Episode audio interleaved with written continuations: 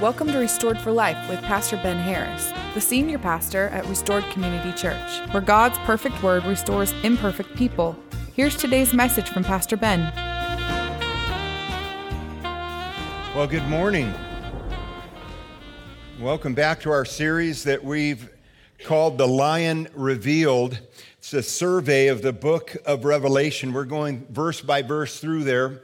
Uh, Revelation is the one book in the Bible that God promises us a blessing if we will read it. And, and it means literally to read out loud in the Greek. If we read it out loud, God will bless us. Turn with me in your Bible to chapter 10, is where we are this morning. We left off a few weeks ago with the sounding of the sixth trumpet of judgment upon the earth in chapter 9. We have read the judgments that will occur in the first three plus years of the tribulation. Now, in chapters 10 through 14, we will see what takes place at the midway point in the tribulation. There's a turning point that happens. Rather than continue on with the seventh trumpet in chapter 10, John is directed to once again take an interlude, kind of take a break from the graphic experience in order to hear eyewitness testimony from various sources that we're going to see this morning. So, first, if you like to take notes on the back of your bulletin, you may do so. First, we hear the testimony of a mighty angel the testimony of a mighty angel. Let's begin our time in the Word in chapter 10, verse 1, where we see letter A, the angel's description. The angel's description. Chapter 10, verse 1. I saw still another mighty angel coming down from heaven, clothed with a cloud some equate this angel with the person of Jesus Christ himself, and that would certainly be a strong possibility. Jesus is referred to as uh, the angel of the Lord throughout the Old Testament. Uh, oftentimes we hear about his second coming on, in the clouds, and we will be drawn up in the rapture. We will be called up to the clouds where Jesus is. So, this could very well be uh, our Lord and Savior. Um, however, in the New Testament, he's not referred to as an angel at all in the New Testament. This mighty angel is also consistent with that of Michael the archangel from Daniel chapter 12. You can read that on your own. You'll see uh, strong similarities there. We'll find, uh, well, I guess we'll find out when we get to heaven, right? Uh, if God didn't tell us exactly who it is, then we must not need to know. Let's see and hear the testimony of this mighty angel. Chapter 10, verse 1. And a, a rainbow was on his head. His face was like the sun. Again, another strong um, uh, argument for Jesus. And his feet like pillars of fire. We've heard this from chapter 1. He had a little book open in his hand, and he set his right foot on the sea and his left foot on the land. The contents of this little book remains a mystery. It could be a synopsis of the seven scrolls. That's kind of what I would imagine. That um, all, all that we've seen over these past uh, nine chapters, maybe they're all condensed in this little book. We're not told exactly. Having one foot in the sea and one foot in the land denotes uh, the authority of God over both. Continue on in verse 3 and cried with a loud voice as when a lion roars. Again, here we are back pointing, strong possibility this is Jesus. This is an argument for him. When he cried out, seven thunders uttered their voices. Now, when the seven thunders uttered their voices, I was about to write, but I heard a voice from heaven saying to me, Seal up the things which the seven thunders uttered and do not write them. Apparently, there are secrets that God doesn't want us to know. Uh, John got to hear what was said, but he's immediately directed do not write that down, what you just heard. So we've seen the angel's description, and now we hear the angel's decree. The angel's decree. Verse 5 The angel whom I saw standing on the sea and on the land raised up his hand to heaven and swore by him who lives forever and ever, who created heaven and the things that are in it, the earth and the things that are in it, and the sea and the things that are in it, that there should be delay no longer. But in the days of the sounding of the seventh angel, when he is about to sound, the mystery of God would be finished, as he declared to his servants, the prophets. Now, it's important to pause here to define the word mystery. A mystery, biblically speaking, is that which is known by someone that can only be understood by others when it is fully revealed to them by that person. One day between the sixth and seventh trumpet, this mystery of God's judgment will fully uh, be understood by everyone, which it is revealed to. Verse 8 Then the voice which I heard from heaven spoke to me again and said, Go take the little book which is open in the hand of the angel who stands on the sea and on the earth. So I went to the angel and I said to him, Give me the little book. Now, that's my strongest argument that this isn't Jesus. I don't imagine John talking to Jesus that way. Give me the little book. No, I, am gonna, I'm still that this is an angel. And he said to me, Take and eat it, and it will make your stomach bitter, but it will be as sweet as honey in your mouth. Verse 10 Then I took the little book out of the angel's hand and ate it, and it was as sweet as honey in my mouth. But when I had eaten it, my stomach became bitter. What a powerful picture here. This angelic being, whether Jesus or Michael or another angel, is holding up their, their hand up to, to the air as one who would give testimony in a courtroom. Have you ever given testimony in a courtroom where you had to go stand or, you know, in, in, the well there, we call it, and, and, you know, raise your right hand and repeat after me, and, and then, then you go over to the witness stand? Uh, not many people in here. Um, okay, there's a few of us. Yeah. Um, that was always kind of a, a, solemn moment. I have to tell you, for visitors, I was a police officer. It's not that I was in trouble all the time. Um, we, just, we should just move on. It begins with the worship of God as creator in verse 6. We've seen Jesus judge his creation the seas, the land, the stars, and the people, and there are more to come, of course. In verse 6, he states that there should, be, uh, there should not be any more delay Listen, God is right now delaying his judgment, even now as I speak, as these words fall on your ears. God is delaying his judgment. He has not sent his son back. He has not uh, called us up to heaven. Right now, he's delaying his judgment on earth. He is a God who is patient. And, and speaking personally, I am so grateful he's patient. I would have given up on me long before I came to Christ. 2 Peter 3 9 tells us this. It says, The Lord is not slack or slow concerning his promise. What promise? The promise to return. As some count slackness, but is long suffering toward us, not willing that any should perish, but that all should come to repentance. That's God's heart. You see, hell was never designed for human consumption, ever. Hell was designed for, for Satan and his demons. His, God's desire is not that even a, a single soul would go to hell, but he leaves the choice to us.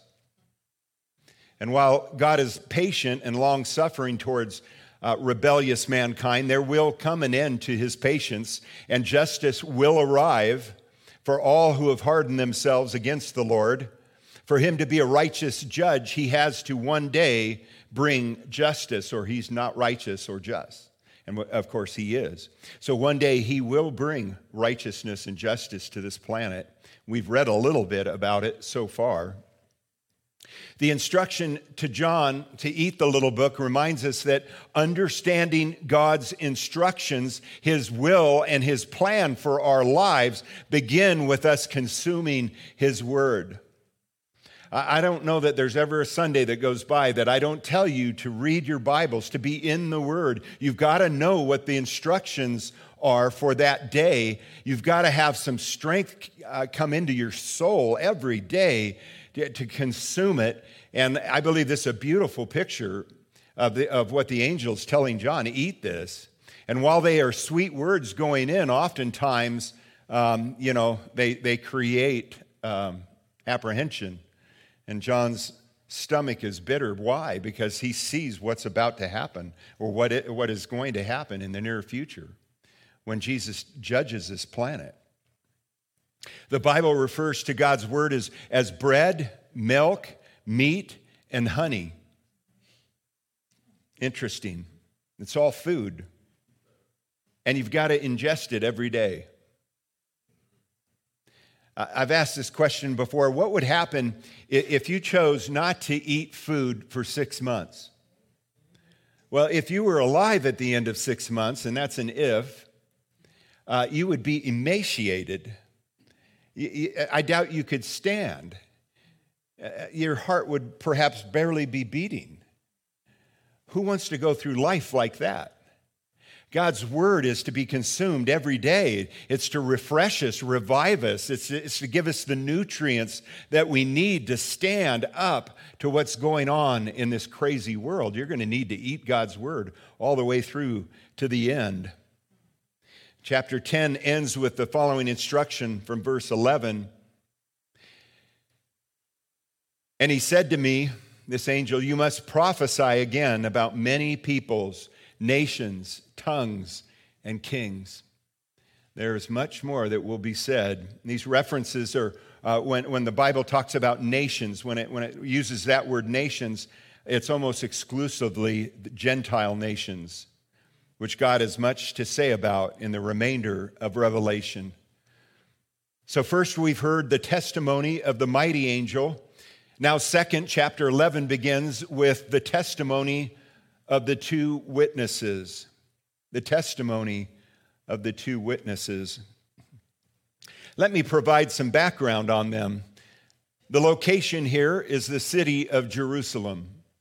The time is the, the first half of the three and a half years of the tribulation before Antichrist reveals his true evil self to the world. Antichrist who has risen to power, brokers a seven year peace and the ability for the Jews to be able to build their new temple on the, on the Temple Mount and resume worship of God inside of it. More on that in just a few chapters. But let's hear from the two witnesses now. Letter A, the purpose of the two witnesses. Here's the purpose of the two witnesses.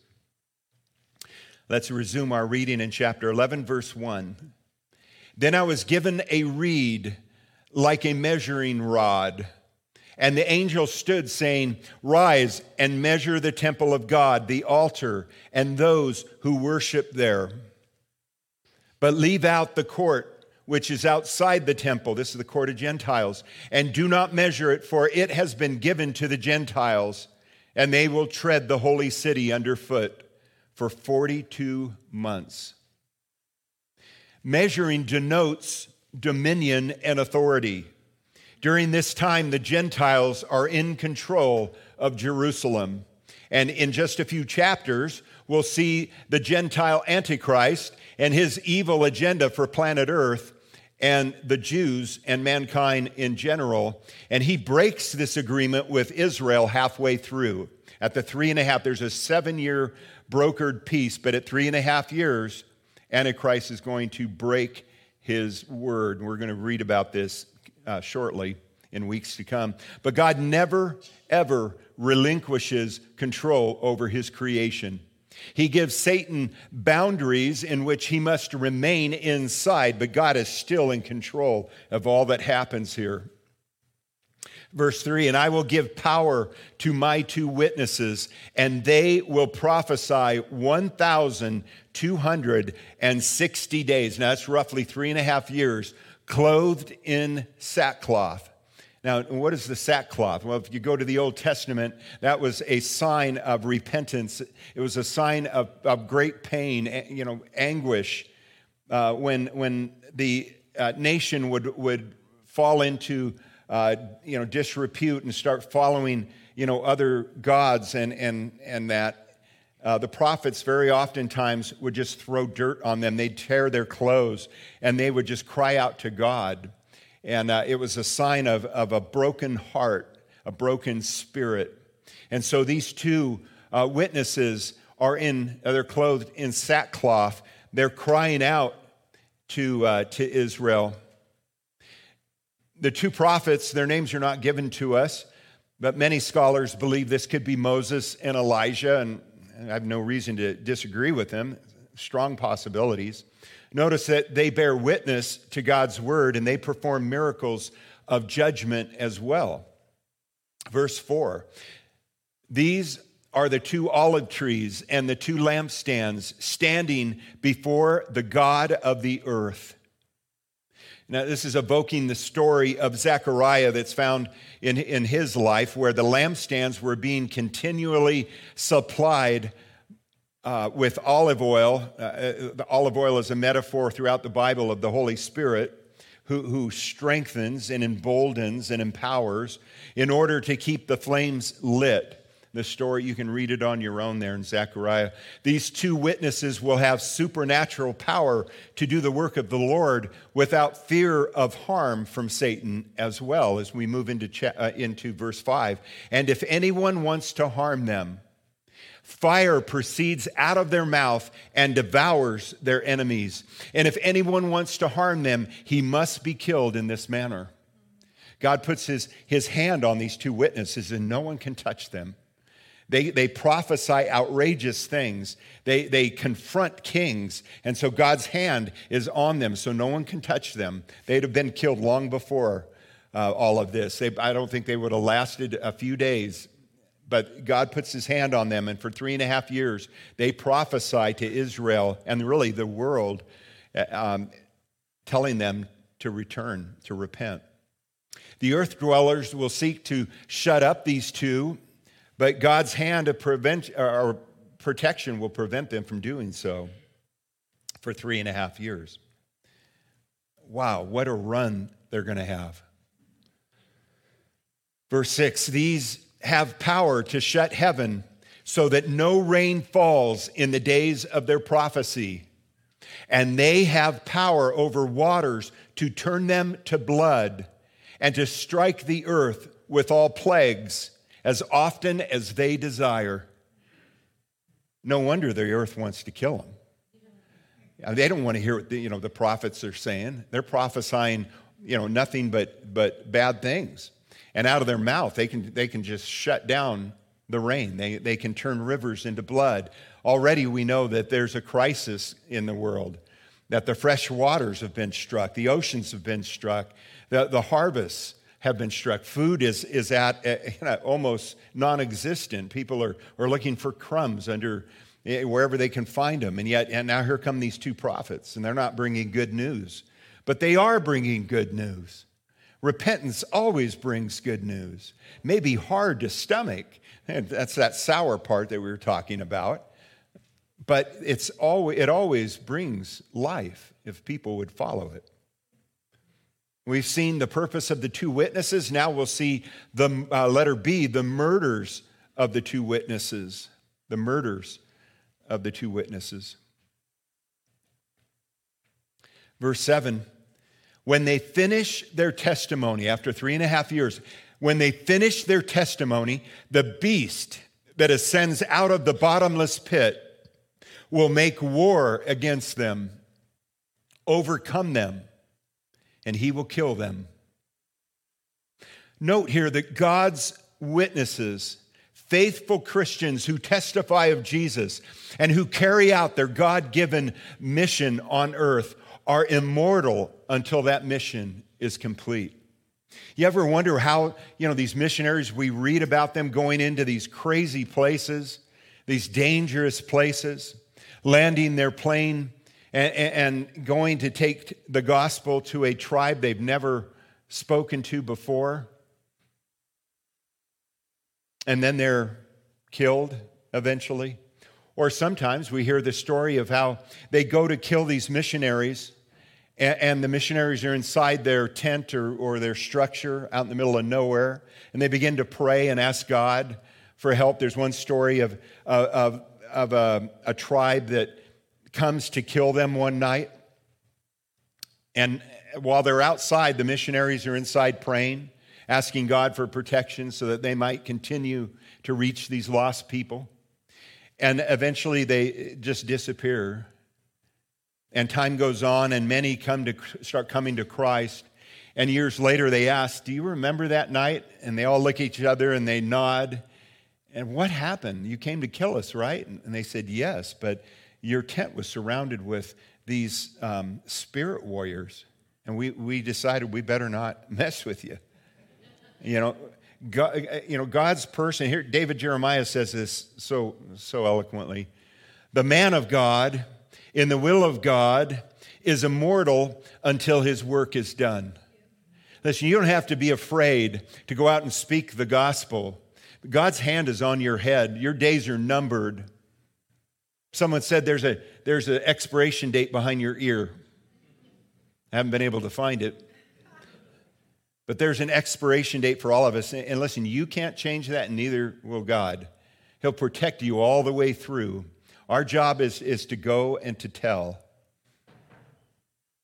Verse 8, and their bodies, their dead bodies, will lie in the street of the great city, uh, Jerusalem, which spiritually is called Sodom and Egypt, where also our Lord was crucified. Note the reference to these two cities Sodom, which uh, illustrates and evokes the meaning of sexual immorality. So Israel is overtaken, Jerusalem is overtaken apparently with sexual immorality at this time.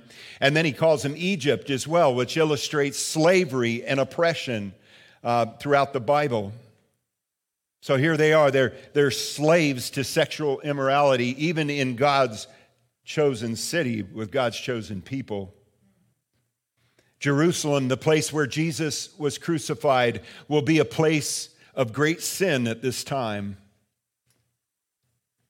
Verse 9 Then those from the peoples, tribes, tongues, and nations, again, these are the Gentile nations, will see their dead bodies three and a half days and not allow their dead bodies to be put into graves. These are the Gentiles, and, when, and, and this word evokes that the whole world will be able to see them. The whole world. Now, just a matter of what, uh, not too many decades ago, this would have been impossible to go live with a shot of these dead bodies laying on the streets of Jerusalem, but now everyone is going to see it. And they hate these two so much, they don't, they're not even going to give them a burial. Um, they're just going to leave the bodies right there. Mankind refuses to honor them in any way. This is, a, by the way, a great slap in God's face. These are God's two emissaries, and they murder them and leave their corpses in the street. Verse 10 And those who dwell on the earth will rejoice over them and make merry. They're glad that they're dead and send gifts to one another because these two prophets tormented those who dwell on the earth.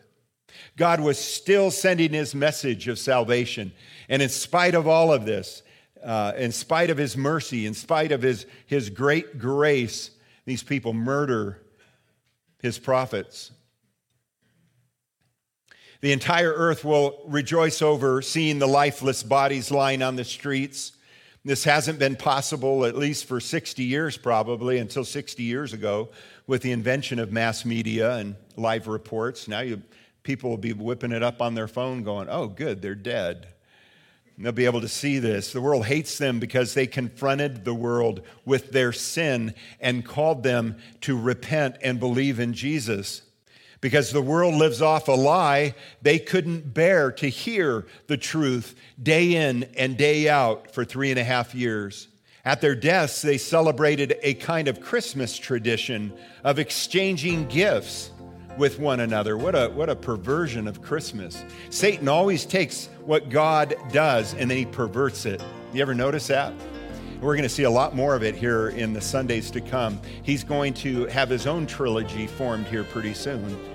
Um, like the Father, the Son, and the Holy Spirit. Satan, you know, he doesn't have an original thought, so he just does what.